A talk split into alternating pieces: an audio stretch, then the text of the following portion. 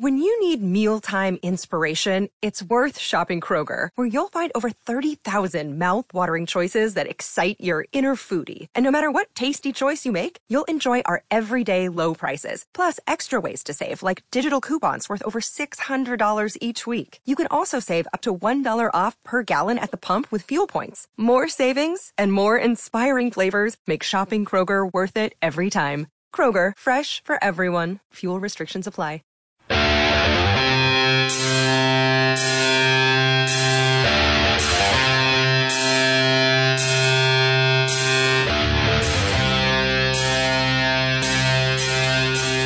From the Ante Up headquarters in Tampa Bay, Florida, it's the Ante Up Poker Cast. And now, here are two guys who think they know how to play poker Chris Cosenza and Scott Long.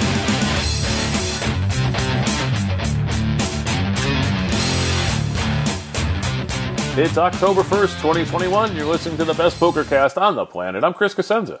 And I'm Scott Long. Yay, the World Series starts today. Yay! Uh, somebody out there cheering, I'm sure. uh, no, no, I'm serious. I mean, uh, it's it's you know, I, I'm not boarding a plane to go out there this year. Uh, you certainly aren't, but uh, but it's good that it's back, right? Yeah, sure. It's been what, a good two years now, so um, and uh, it was interesting. There's a couple articles that have come out uh, about it. Uh, one was what's new this year, and you know, really, it's pretty evident what's new. you know, it's Right. it- it's in the fall instead of the summer. Uh, COVID is hanging over it like a dark cloud, and uh, a bunch of new online events. That, that's that's really the summary. at this point. so I think the good thing is it's just that it is it's back. So um, so uh, one of the things I do miss is that every year the Poker News um, upper staff uh, does predictions for the World Series, and uh, they did two two articles this year on it. Uh, I just plucked the first one because that's enough for us to talk about the show. But uh, definitely go to pokernews.com and you can read the, the second one if you want. But uh, interesting things for predicting, and it's it's a hard year to predict, right? Yeah, So- sure. it's uh, completely different than it ever has been. So very hard to make these predictions. So, um, so here, here's what I thought we could do. We could go through these predictions. I will kind of give you a quick summary of what the Poker News staff was. And I think it's nine of them, including um, Ante Up, uh, Wisconsin ambassador Chad Holloway, who's their uh, executive editor. So nine people weighing in there, and then uh, and then you and I can throw in a couple guesses here. Sure. You know, we're not in the know at all, so we're, we'll make it even funnier. All right, so the first one was which poker pro will go on the first Twitter Twitter rant of the year, and uh, those nine responses were pretty much split equally among Allen Kessler and Mike Matusow. Uh, but someone threw a Phil Hellmuth in uh, just to mix it up a little bit. So I guess what I forgot about this is said first Twitter rant. I was thinking the most Twitter rants, which would be a good race, I think, between Allen and Mike. Yeah. I, I don't really expect a Phil Hellmuth Twitter rant. He he likes to rant in person more than Twitter. So, uh, but the first one, uh, I, I think you I think you got to go with Mike Matusow on the first one. Well, this this kind of reminds me of the uh, who's going to win the coin flip at the Super Bowl kind of.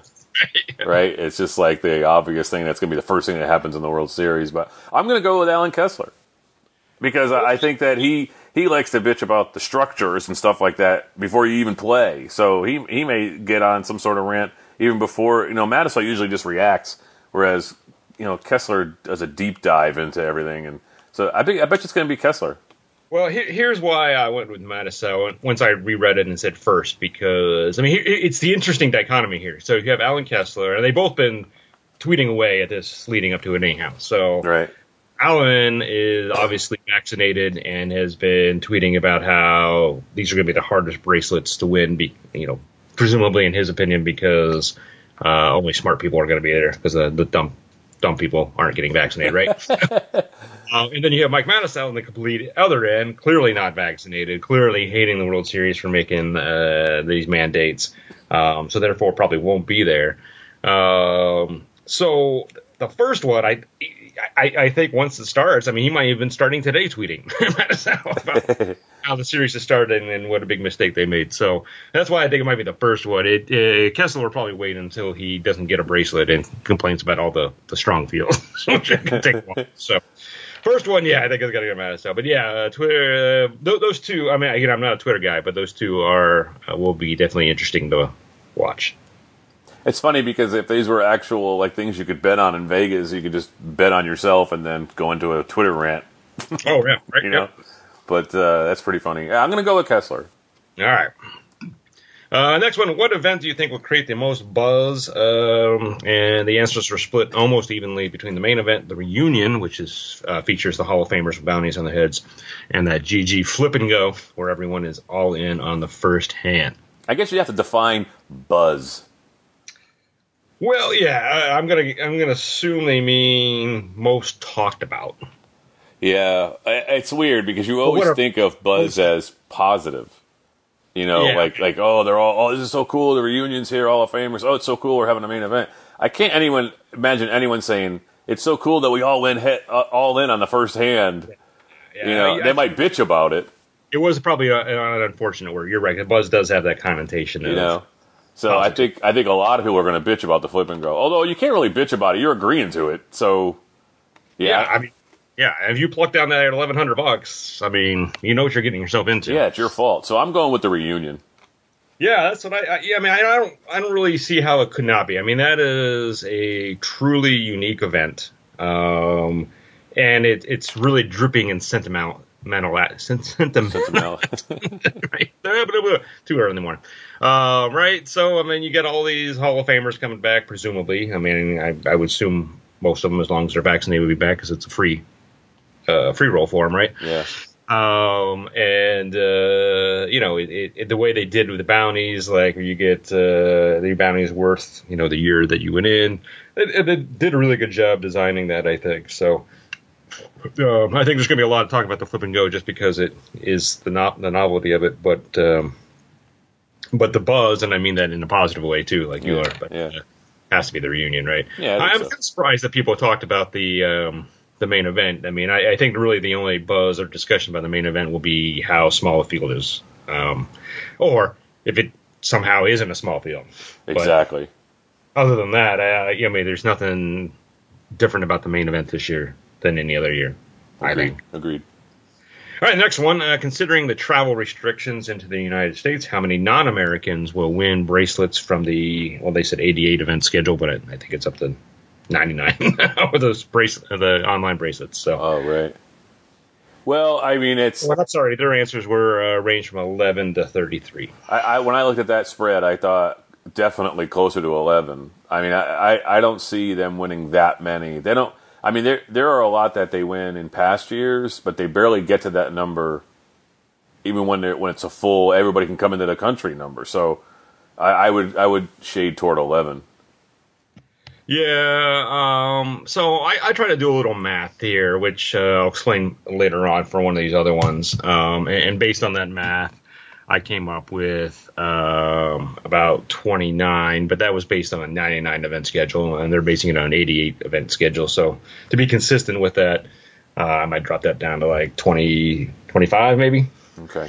Um, but but that math will make more sense when we get to this question. Yeah, I'm thinking I'm thinking 15, 15, 18, something like that. I mean, maybe 20, but it's like, you know, if if so many people are restricted or they'd have to prove that they're vaccinated and they have to get that test and all that to get into the country and all that and it's a lot of work. And then they a lot of people here's the other thing people aren't really remembering is a lot of people who aren't in America are looking at America right now like wow we we can't go there. Not not because we're idiots but because this delta variant it's scaring the hell out of everybody. And you know and it's like a, a microcosm of that is Florida where we are. People don't want to come here and they don't want us going there you know within their own country. So you know I, I think that uh, I think they're if they're thinking 33 winners I think they're overestimating how many people are actually going to want to come to this country for one tournament you know I mean one tournament series. So I'm going to go on the lighter side in 15 to Yeah, 20 you what makes this so hard is all the things you mentioned, but also that it doesn't necessarily matter how many non-Americans play, just how well the ones that do play, right? I mean, right right you could have a couple double bracelet winners from Canada or Austria or wherever that make up that number too. So that's what makes it very hard to predict as well too. And it is So- going to be a tougher field. I realize Allen's saying it because they're going to be smarter, but it is going to be a tougher field because professional players are probably going to dominate this now because that that's their way of life. The other people are like, you know what? I'm really going to risk my hobby to be the thing that kills me, you know. So or makes me sick or makes me miserable or whatever. So I don't know. I, I see it on the low end there. So I, I was gonna say we should have like a real wager, me and you, but I, I, can't afford to lose anything right now. So forget it. Well, it doesn't have to be a uh, monetary wager. Well, I'm not dressing up in like your favorite, you know, Game of Thrones character and walking down the street. Maybe you wear a uh, Lita Ford shirt around the house, and I wear, you know, people. That's pretty funny. All right. Uh, which established pro will finally win his or her first bracelet this year? Uh, there were a lot of different opinions, but Dan Smith got three of the nine staffers' choice. Um, and certainly, I think that's the the smart money because he is the most um, established player uh, with the best resume so far out there, including tournament uh, winnings without a bracelet. So that certainly would be the person to put the money on. Um, but uh, one of the ones that I think is interesting is Maurice Hawkins, and people outside of Florida may not know him as well as those of us here in Florida because he really dominated Florida poker forever. Uh, but the dude has 14 circuit rings. Yeah, I know. It's insane. And not a bracelet. So um, that would be one that I think I would keep my eye on. Uh, another interesting one is Maria Ho doesn't have a bracelet yet either, too. And oh, that's right. A lot of deep runs as well, too. So um, those would be people to look at. But uh, I'm going uh, with Tony Cousineau. Yeah, there we go. Is he even playing anymore? I don't even know. Uh, that's a good question. I wonder. But uh, it's yeah, funny. The other day, I, I got somebody. I'm going back to Connecticut next week, so uh, there's no show next week. By the way, I forgot to tell you that. so um, I'm going to Connecticut for a week, and my school asked me to speak there, and I got contacted through LinkedIn by one of the students, and I'm like, LinkedIn. Oh my god, who, anybody still use this thing? So I went on there and I saw like a bunch of poker pros that were friends, not friends, but LinkedIn with me, and now they're like they're like lawyers now, and so I'm, I do not even know if half these guys that I would even predict are still playing.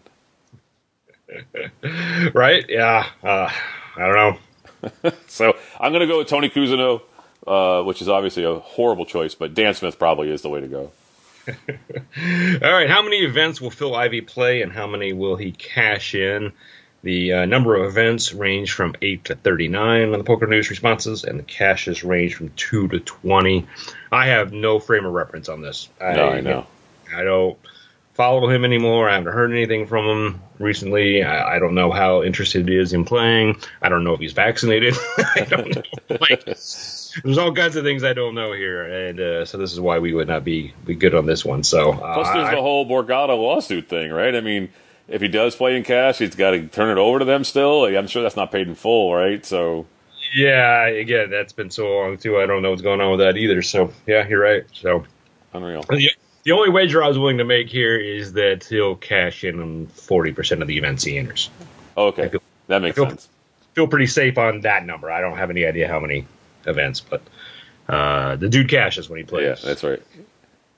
All right.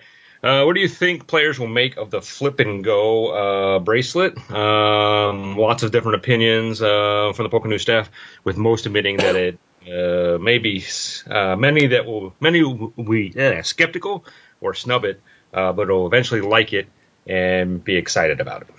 I, I can't see anyone being excited about it. I mean, it, only the per, one out of ten are going to like it. I mean, that's what, or one out of nine or whatever. I mean, it, to me, it's like okay, uh, it's not a rebuy tournament where you could put in your eleven hundred, and then oh, unless maybe you can, maybe you can re-enter. I don't know. I've, no, I don't think so because yeah. I, I, think the way it's structured, I'm like, you can't, you can't have re-entry. Yeah, so. so flip and go. I mean, you got a one in whatever shot, nine or ten shot of moving on, you know, and then it's just like a tournament later with, you know, one tenth of the field, and we all have a lot more chips. It's it's weird. You're gonna get some a lot of loose play later on, early on. I mean, and you know that could be interesting. But well, I mean, you have to flip a coin. Interesting is that after that first hand, then it's just a normal tournament. So I, I don't think anything changes out of that, other than the fact that you're you're in the money, so you feel players always feel more comfortable when they're in the money, right? Right. So, so they're going to be loose. They're going to have a ton right. of chips with a smaller. I mean, unless they've already adjusted the the blind structure for everyone to have that many chips.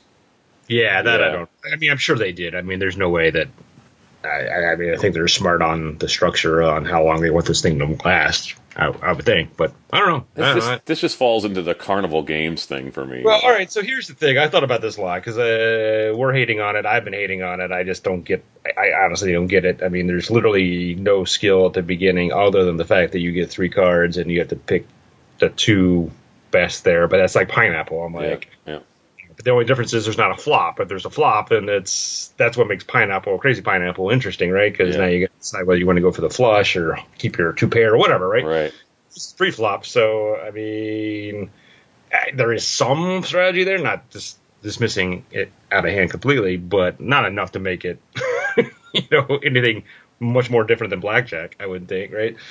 Um, but so the more I thought about it, I'm like, I, I'm trying to see the reaction. Obviously, this thing is very popular online, uh, from what people say. So people like it. Um, now, whether they like it at eleven hundred dollars at the World Series is a question. And I guess the more I thought about it, I mean, all right, let's take if you were a, a recreational player like you and I, right? And uh, most recreational players would love to be able to tell their friends that they cashed in a World Series event, right? Yeah. Um, and this is probably your best chance of cashing in an event if you're a rec player, right? Because literally, you just have to win this flip, and you can say you cashed in a World Series event, right?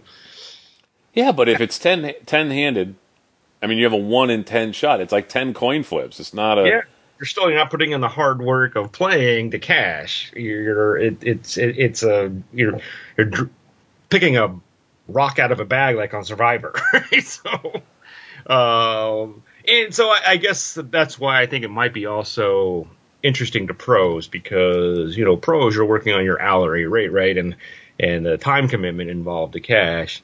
Um, eleven hundred bucks is probably nothing to any established pro, right? Right. So you will know within the first five minutes whether you made money or not, right? so if you flip in, you go out of the tournament, then you go play cash, you enter another tournament, you know, maybe you go to the Aria series or whatever, right? And you haven't wasted 10 hours of play to not cash like you normally would, right?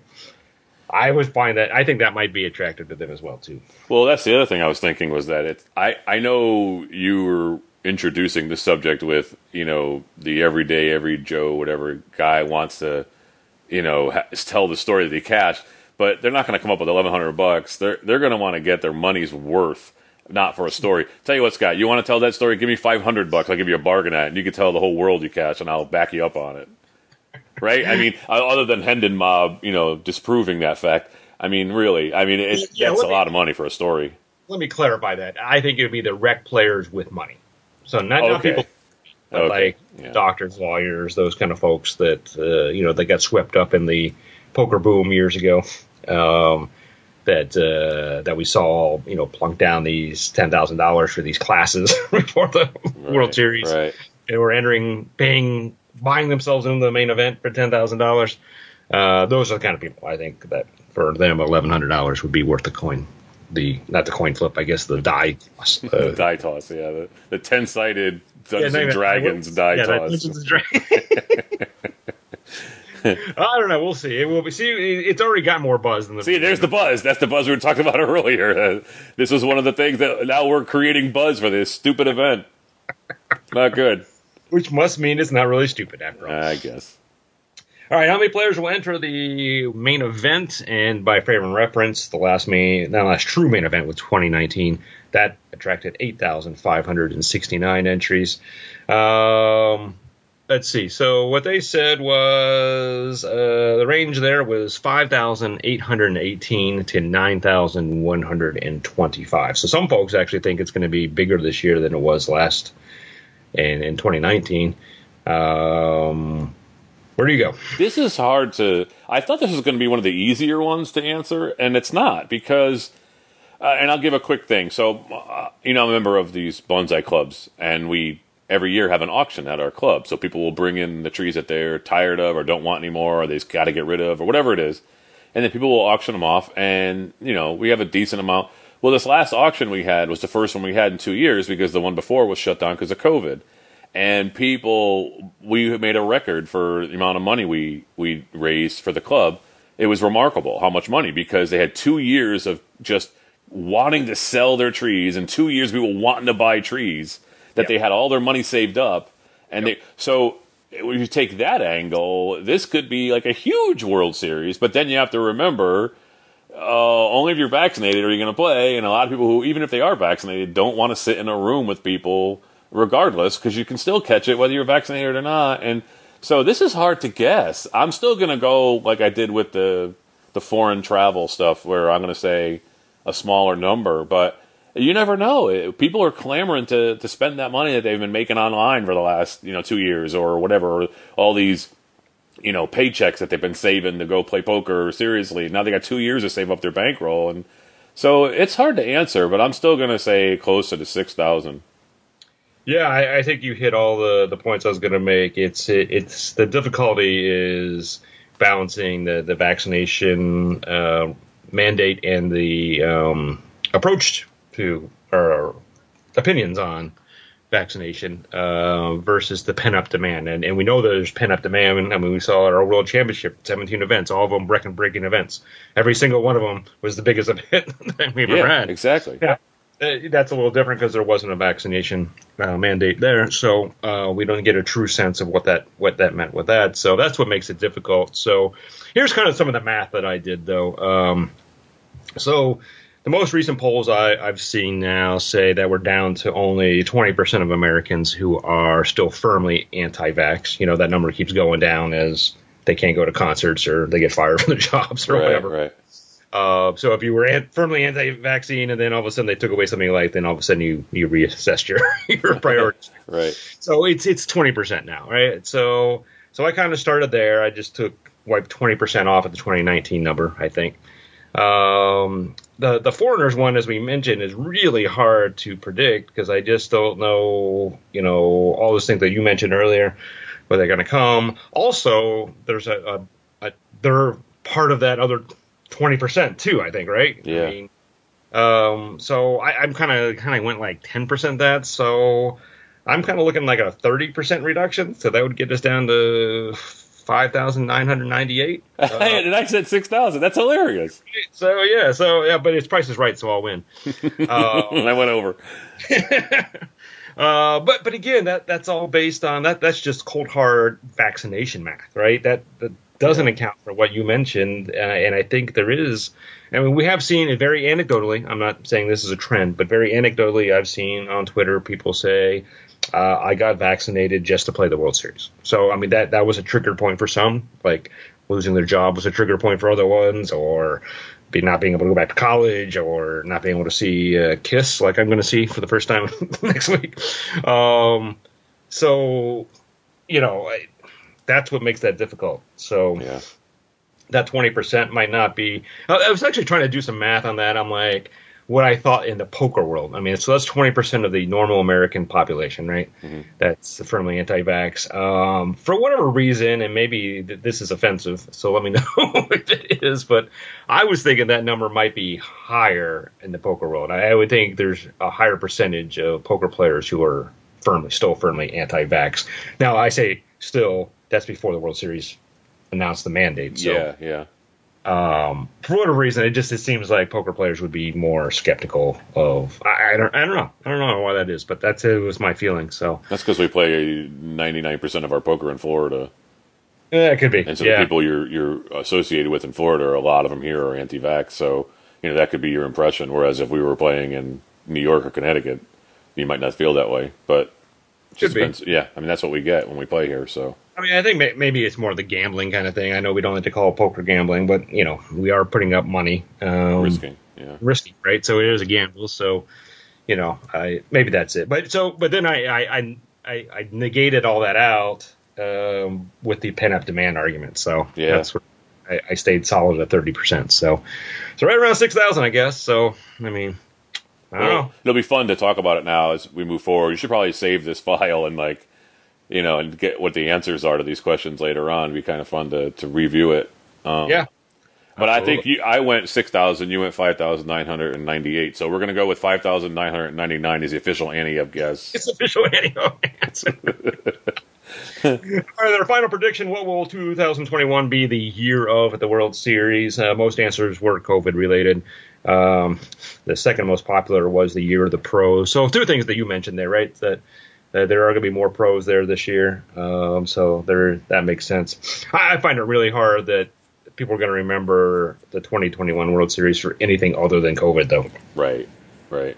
For the fact that it was the, you know, it was the year, the first year back from it, while it was still going on, and while you know they were insisting on the the vaccinations, and this is all the whole reason why we're even having this discussion is because of COVID. The whole thing, you know, uh, other than the rant and the buzz. I mean, it's all pretty much, hey, what's COVID going to do to these things? What's COVID going to do to that? Is Phil Ivey going to be there because he vaccinated? So every single question basically touched on COVID. So I, I don't see how it's not related.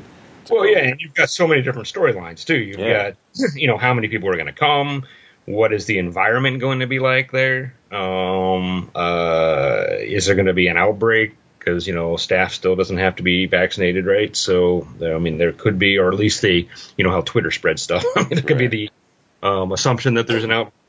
Um, and then, then of course you've got. I mean, there's other factors that you know. So that article about what's what's different this year, and uh, there's a couple things that I think that um, will affect it, and we will have to see how it affects it. Uh, one, obviously, by moving it to fall, completely different weather dynamic, and weather does play. I mean, this is indoors, I know, right? But weather does play a factor, I think, um, in the World Series because during the summer it's it's 120 degrees outside and 46 degrees inside everywhere, yeah, right? Yeah.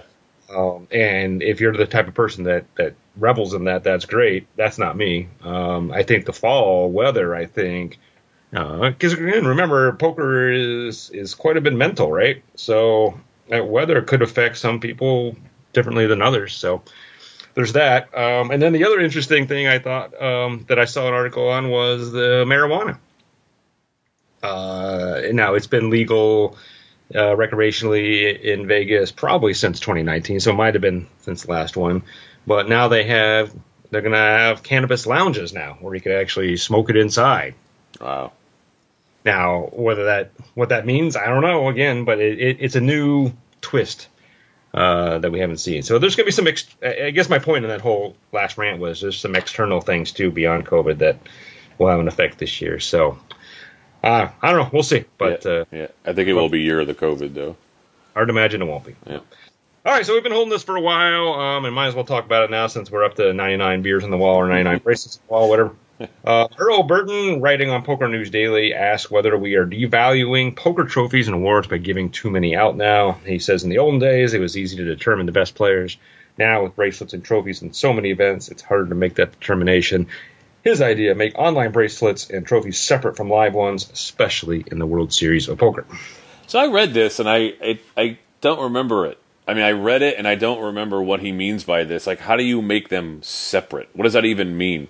So, what do you say that the guy won online bracelets, but he didn't win physical bracelets? I, I don't know what that even means. Uh, first I mean, of all, the same thing as separating circuit rings from World Series bracelets. I mean, but what does it mean separate them? They're still you're still going to win an award. You're still getting a trophy. Right, but I, I mean, I guess it's a quantification thing. So this person won ten online bracelets while this other one won seven live ones. So I mean, he, he's making an assumption, I think, that the online ones are, are well, certainly different, uh, which we agree that. But uh, I don't know if his assumption is that it's easier to win online or easier to win live or what. But he thinks it's a difference that it should be separated. I.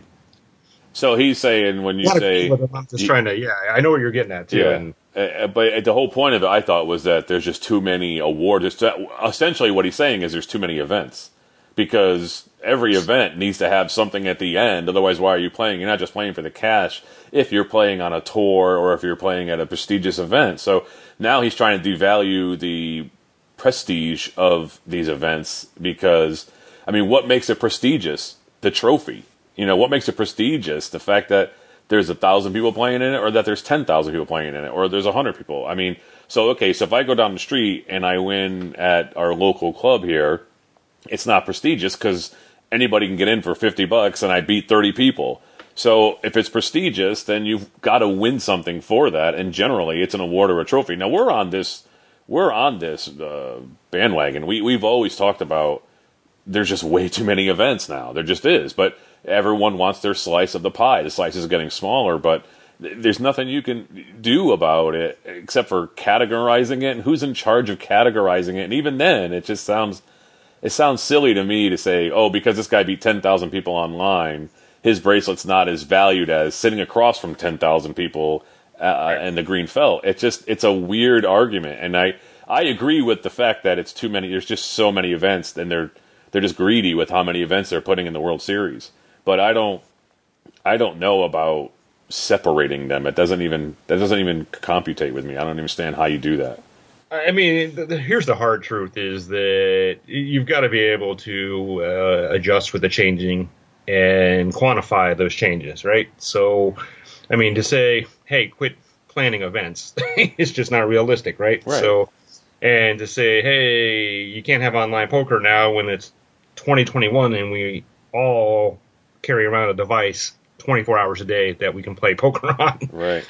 Doesn't make sense either. So I think what you need to do, I mean, I think that the thinking is old school that bracelets and trophies are the way that we evaluate a player's skill. Um, and I think we're well beyond that now. So that I think the discussion isn't that way. The discussion is, is quantifying it. And I would say you talk to uh, Dan Smith, going back to the first thing, and ask him whether he's a good player or not. I think he's going to say he's a good player. Exactly. 40, 50 million dollars playing this game, but he doesn't have a bracelet. So does that make him any less than some weekend warrior like us that, you know, had a good run at the tables one year at the World Series and got a bracelet? No. So, I mean, it's all how you quantify that. So, and I, you know, if if I had that lucky run and got a bracelet this year, I would never say I'm a better player than Dan Smith. So, you know, and I wouldn't expect anybody else to either. So, I, I think it's his beef is probably more a media beef, right? That we keep talking about bracelets and trophies, but you know, we just like we like quantifying, and we quantify in different ways. But and and there has been a big push to try to quantify better. I mean, these player of the year rankings that are all computerized with algorithms. That that's all an attempt to try to quantify it better. But we've talked about this forever on this show. There's no way that you will ever be able to quantify a poker player's true skill because there's no way to quantify in cash games. Exactly, and that's a lot of people don't even think of tournaments as real poker. Yeah.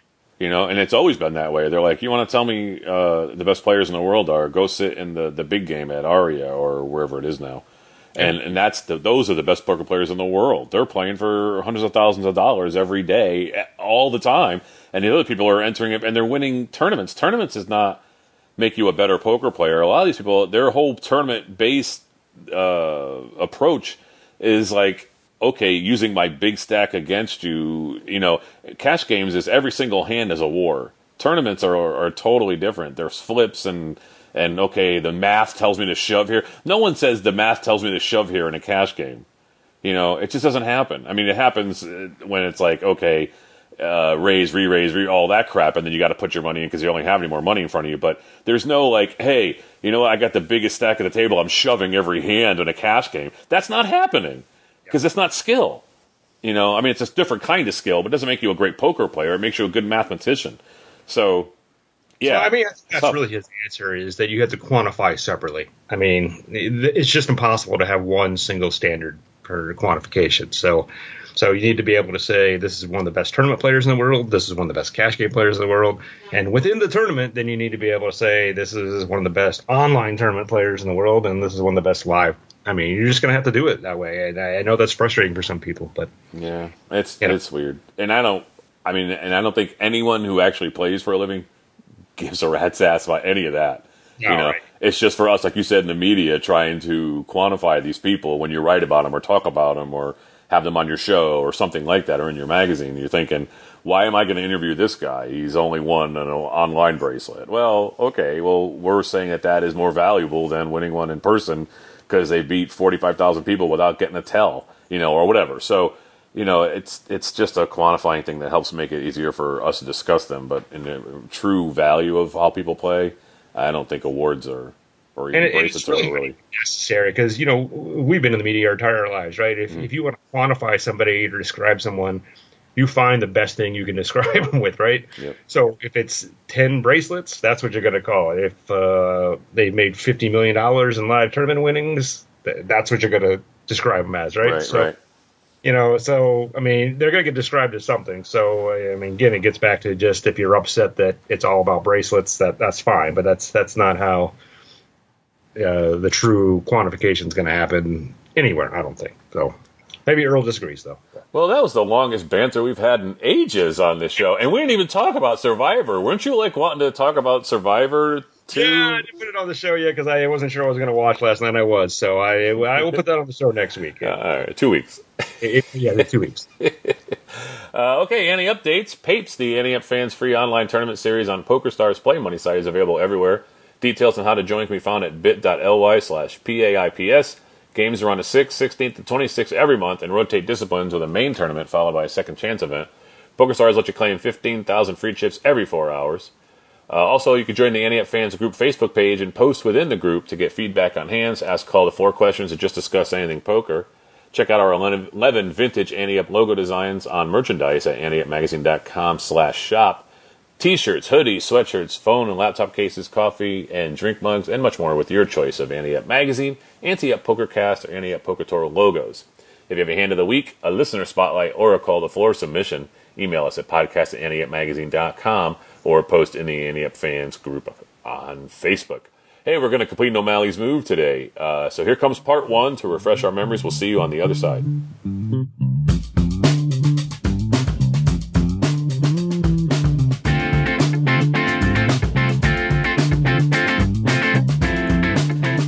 And welcome to another O'Malley's Move. I'm Malcolm O'Malley. This week we are playing in a $1, $2 no limit hold'em home game. This game is ridiculously deep stacked as the buy-in ranges from 100 to 1000. Most players buy in for the max, but the action is usually relatively loose pre-flop and then can get pretty jumpy after the flop. The game is six-handed. The blinds post, the under the gun calls, and we're in the MP with 850 down 150 and the 10 of spades, 10 of clubs. This is a great starting hand six-handed. The table standard raise is 4x, but we account for the limper. We make it $10 to go. The cutoff calls. This player is a speculative one pre-flop, but plays aggressive most of the time after the flop. He bought in for 1000 and currently sits with 1150. He's up 150. The small blind folds, the big blind calls, and the under the gun calls. There's roughly $40 in the pot, and the river is a fairly safe nine of hearts, nine of diamonds, five of spades. It's check to us. A check might be the best move here. There's no draws really, and if we're up against the nine, we're pretty much dead in the water. I, however, decided to bet. I made it $30 to go, leaving me around 800 left. All players call. What is going on here? With 160 in the pot, the turn is the tray of clubs. The two players before me once again check. I like a check for pot control here. The cutoff leads out for 100, leaving him around 1000 behind. The big blind and under the gun both fold. This feels like an in position player trying to steal the pot. Maybe he has us on ace king or something. We make the call. With $360 in the pot, the river is the four of spades. I like more pot control. We check. Our opponent thinks briefly before betting $300. What's the move? All right, a nine would play this the same way as a player trying to take the pot from us after we slow down. So I'm a little worried that our opponent is described as speculative, which would make the nine more possible. Uh, but it does seem we are ahead here. Uh, the proverbial coin flip that you have to make that decision by gut check, staring down your opponent. Yeah, and like I said last week, uh, O'Malley talks about the river there, but he means a flop. So I am very scared of a nine here. Um, you know, just because we have an overpair doesn't mean we're good or that a nine isn't possible. We only really beat a bluff here, and smaller pairs wouldn't have probably played it the way he did. So really, it's just you're beating a bluff. So um, there's a lot of cards out there. I think I have to fold. After all, it is just tens, right, Daniel? Just okay. tens. here comes part two. Hello again. This run out just sucks. If an overcard had come, we might have been able to get away from this.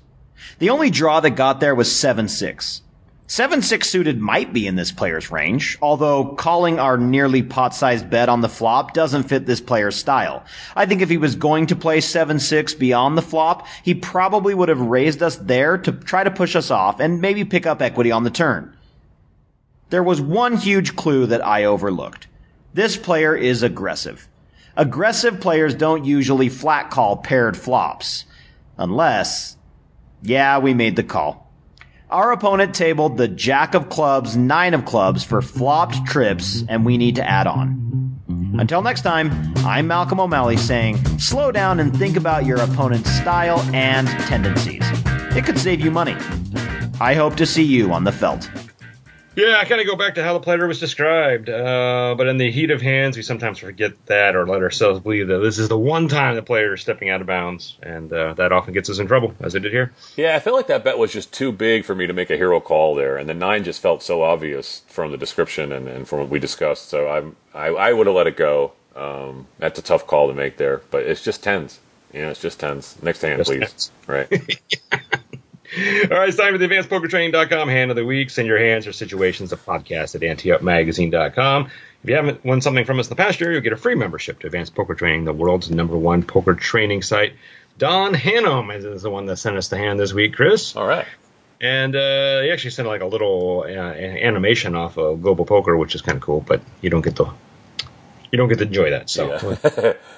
neither do our listeners. So old school here. So, all right, uh, uh, this is a fifty cent, one dollar, six max, no limit game on Global Poker. And he says at this level, the field tends to be pretty competent with a few maniacs thrown in. I don't have any notes on the main villain in this hand, so I don't have any reason to believe he's a maniac. He just sat down at the table. He's under the gun and post up line. He sits with a full $100 stack and checks his action. Um, hmm, how do you check under the gun? Because I missed that.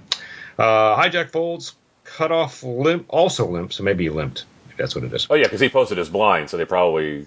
Oh, it posted. I got you. I got Yeah, you. so you go to him first, and he checks and goes to the next guy.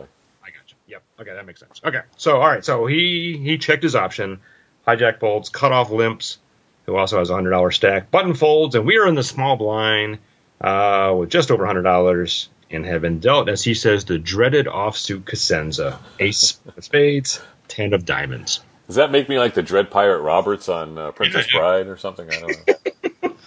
I'm still trying to shed this Ace Ten Cosenza thing, but it's not working. No, I'm not, not going to mention it in the recap or anything. I'm just going to say it's Ace Ten. But um, let's see. I I don't know. I mean, we're in the small blind, so I'm going to be out of position no matter what I do. If I want to try to take control of this hand, I'm still going to have to deal with people behind me acting. And Ace Ten's not a great hand. Um, it's a decent hand for a blind, so it's a decent hand to call with. A lot of times, people are going to put you on crap cards that just don't want to give up the, the, the dollar, or in this case, 50 cents. So I don't like a raise here. I mean, we're going to be out of position, and, you know, it's a, it's a six max table, so your ace 10 is strong, but you're still out of position. I'd rather be strong and in position, so I'm not going to fold because it's a decent hand, especially if you pop a 10 or an ace, and you've only got limpers ahead of you, so limpers generally don't have better than ace 10. So I'm going to uh, I'm going to just call and uh, watch the flop. Yeah, I think that's the right play here. There wasn't a raise. Uh, there's a raise, I could throw this in immediately in the muck. Uh, but there wasn't a raise. I've got a chucking 50 cents here. We've got a couple uh, customers already.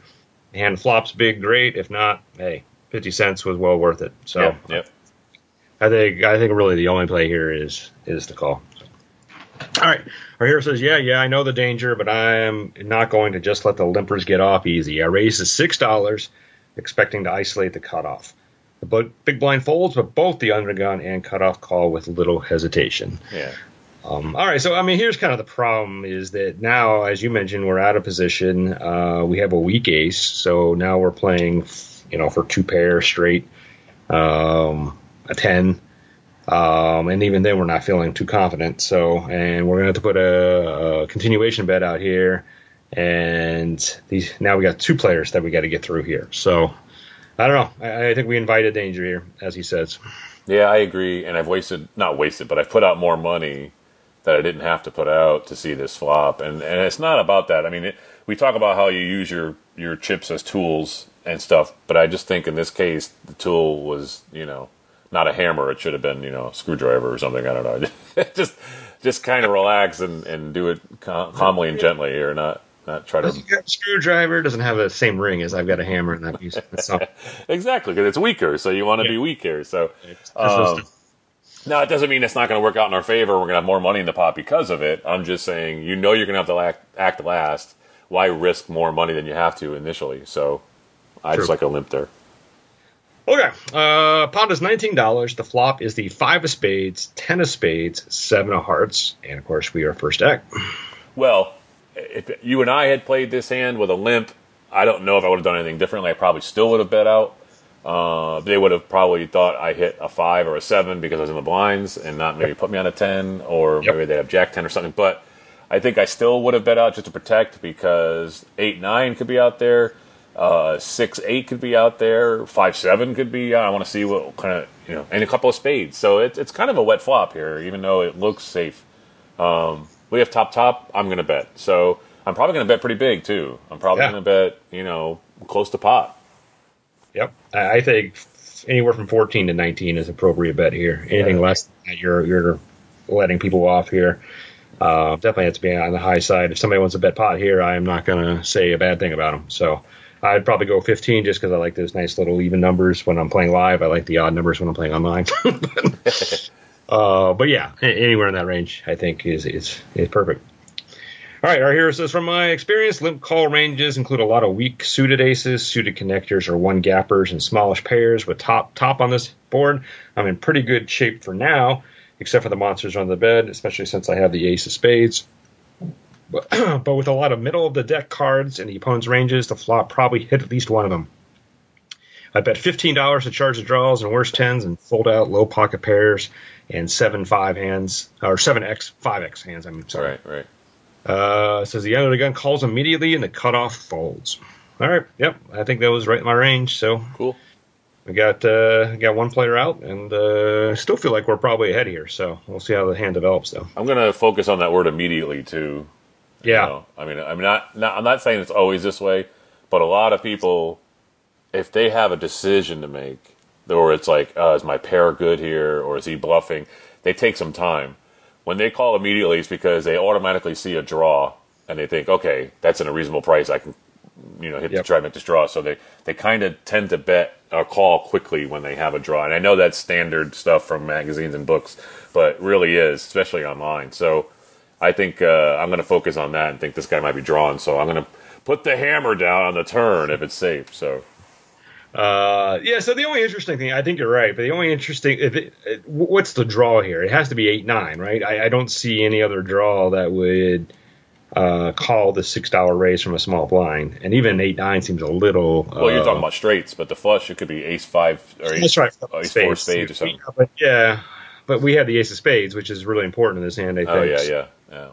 Um, yeah, I mean, I, I, I, I mean, you could have a king, king seven of spades, but we, you're not going to call a six dollar raise for that either. So, yeah, I mean, I It mean, could have king queen of spades. king queen spades, Yeah, maybe, yeah. yeah, Because it's not always gonna be a nut flush to call a draw. You people Yeah, yeah. turn to over crap flushes all the time to beat you. Yeah.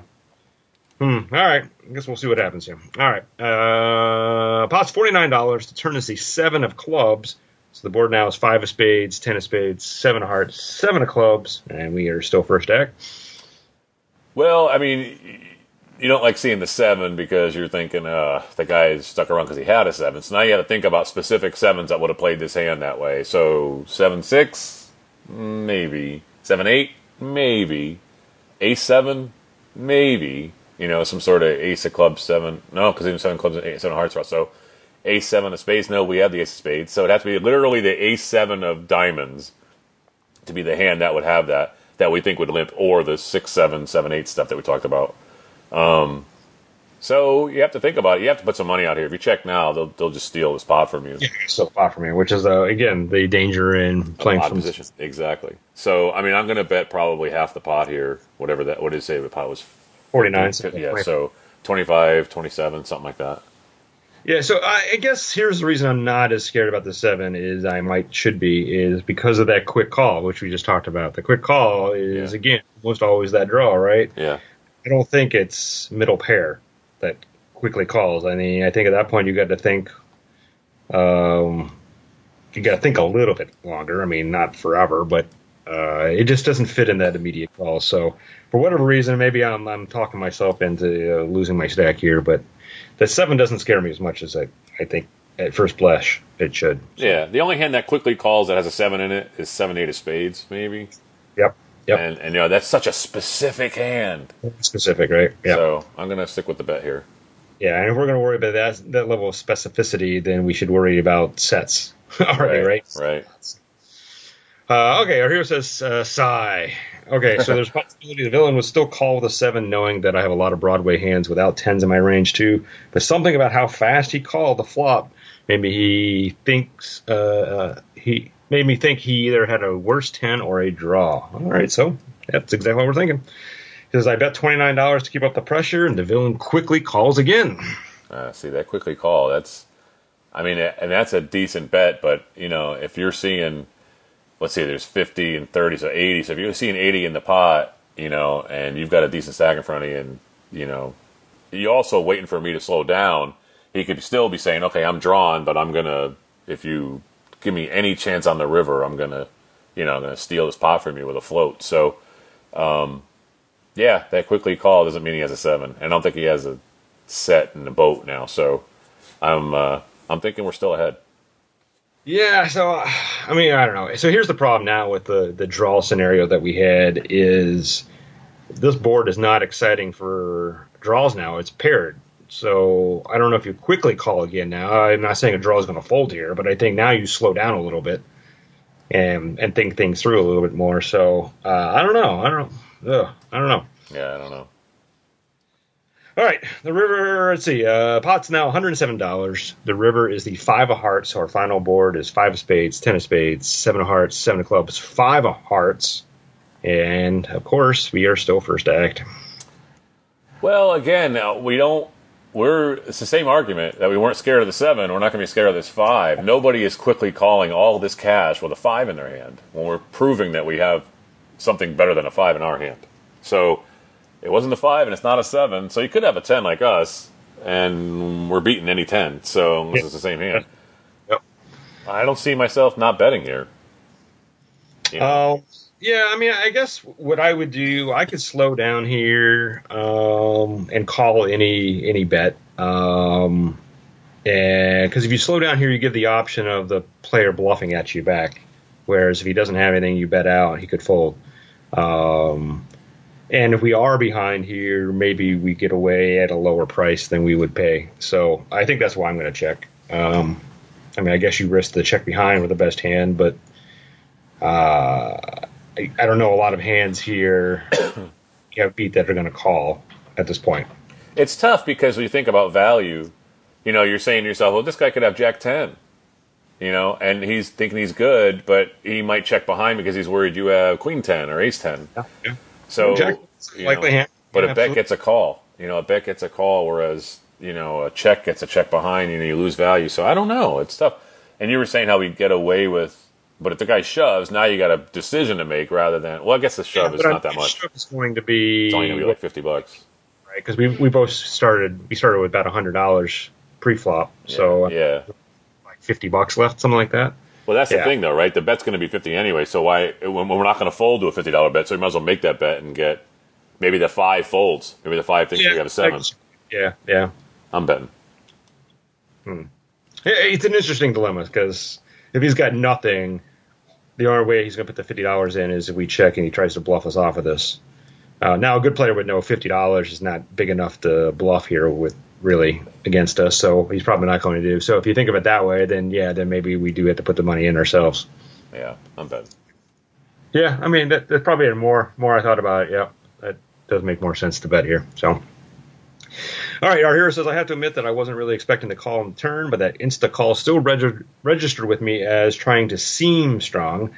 Wouldn't turn trips at least contemplate raising for a few seconds, or was the few seconds I took to size my bet all the time he needed to determine that he was going to let me hang myself. With only half uh, pot size bet left, I paused and fell back on the position. No worse hands are going to call a bet now, and no better hands are going to fold. I check. The villain takes about five to seven seconds and shoves his remaining fifty dollars. Well, I'll disagree a little bit. No worse hands are going to call a bet now. I would think that Queen ten or Jack ten or even. King ten would call here. So, I mean, you didn't play it like you had a five or a seven. You played it like you had a ten. Um, and it just depends how good your ten was, you know. And you could have raised with Jack ten. People do that all the time because they just, especially six handed, you know, they're like, hey, I want to get some guys out of this, the, all these limpers out, and play my Jack ten the way, you know, play it like it's strong, blah blah blah. So he might think he's better with Queen ten. So I would, I would definitely think that you can get a call if somebody has a ten, um, even nine ten.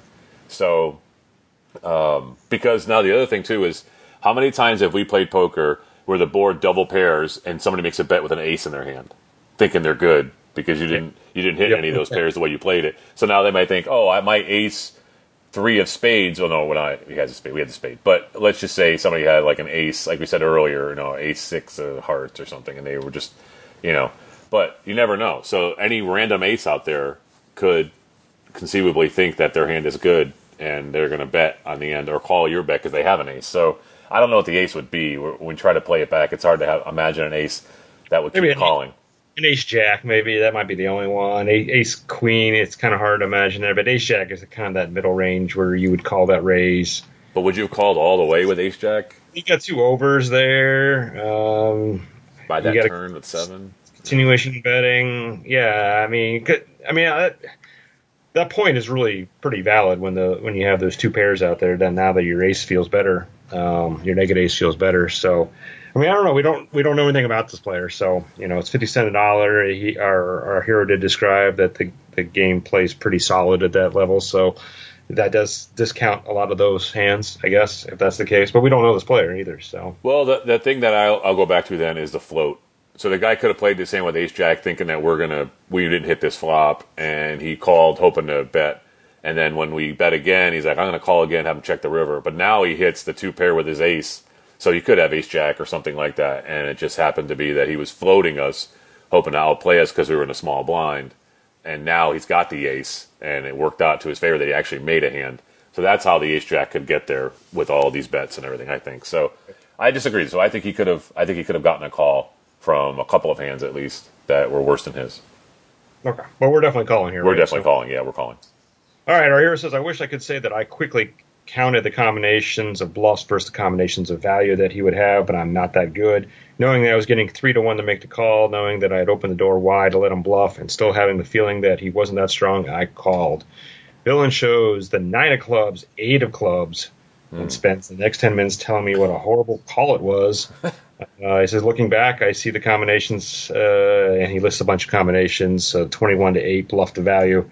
So maybe it wasn't so bad after all. Thoughts? Well, the nine eight, uh, he should have given it up on the turn, um, and he didn't. And then to say that it's a bad call, you have top pair, top kicker on a double paired board that you clearly didn't have any pi- piece of, and I'm getting a ton of money on my call because it was 150. It would have been 157 to, for 50 bucks to win. So you're getting a ton of uh, odds on your money with top pair, top kicker on a weird board that doesn't make a straight or a flush. I'm calling every time. Yeah. So yeah. this guy doesn't know what he's doing. Yeah, there's there's no way you could say that was a horrible call. Um, again, the math was there. Uh, it, it- go back to what we were talking about. I'm like, I mean, we got the 50 bucks out of this guy because we checked. Yeah, He he wasn't going to call that 50 bucks with nine high. yeah, right? yeah. So right. You got the value. that did work. And but the problem was that he didn't have enough money left to run this bluff. Yeah. Uh, he would have been better off saving that 50 bucks, knowing. I mean, you know you're going to lose if you check behind there, right? Yeah, Uh, so now you got to evaluate whether what the chances are you are of winning with that fifty dollars, and and uh, you know we always like to say you know you you had to bet there to win in those scenarios, but that only works if you win. you know, if, if you get called, then, then you lose, and you lose more. So you gotta you gotta figure out the value of that fifty dollars, and there just wasn't enough. You didn't have enough um, screws in your screwdriver there to, to uh, to to make that bluff work. So you were, I mean, it sucks, but you were he would be better off checking behind and saving that fifty bucks for the next uh, next. I mean, and that was half of what he started with. So but, but that fifty dollars is not inconsequential here. right? exactly, exactly. If you could save half of your stack, and uh, you save half your stack no matter what size it is. Yeah. So- I mean, there really was no expectation on our. Uh, it should have been no expectation on his point that we were not going to call a fifty dollar bet. Yep, I agree 100. percent Don, thanks for the hand. I'm Chris Abs- Cosenza. And I'm Scott Long. We'll see you at the table. Ante Up is a production of AnteUpMagazine.com. Contact the show at podcast at AnteUpMagazine.com.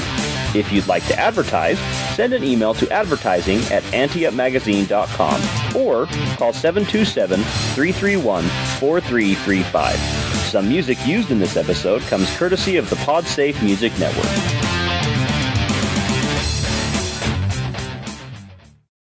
Without the ones like you, who work tirelessly to keep things running, everything would suddenly stop. Hospitals, factories, schools, and power plants, they all depend on you.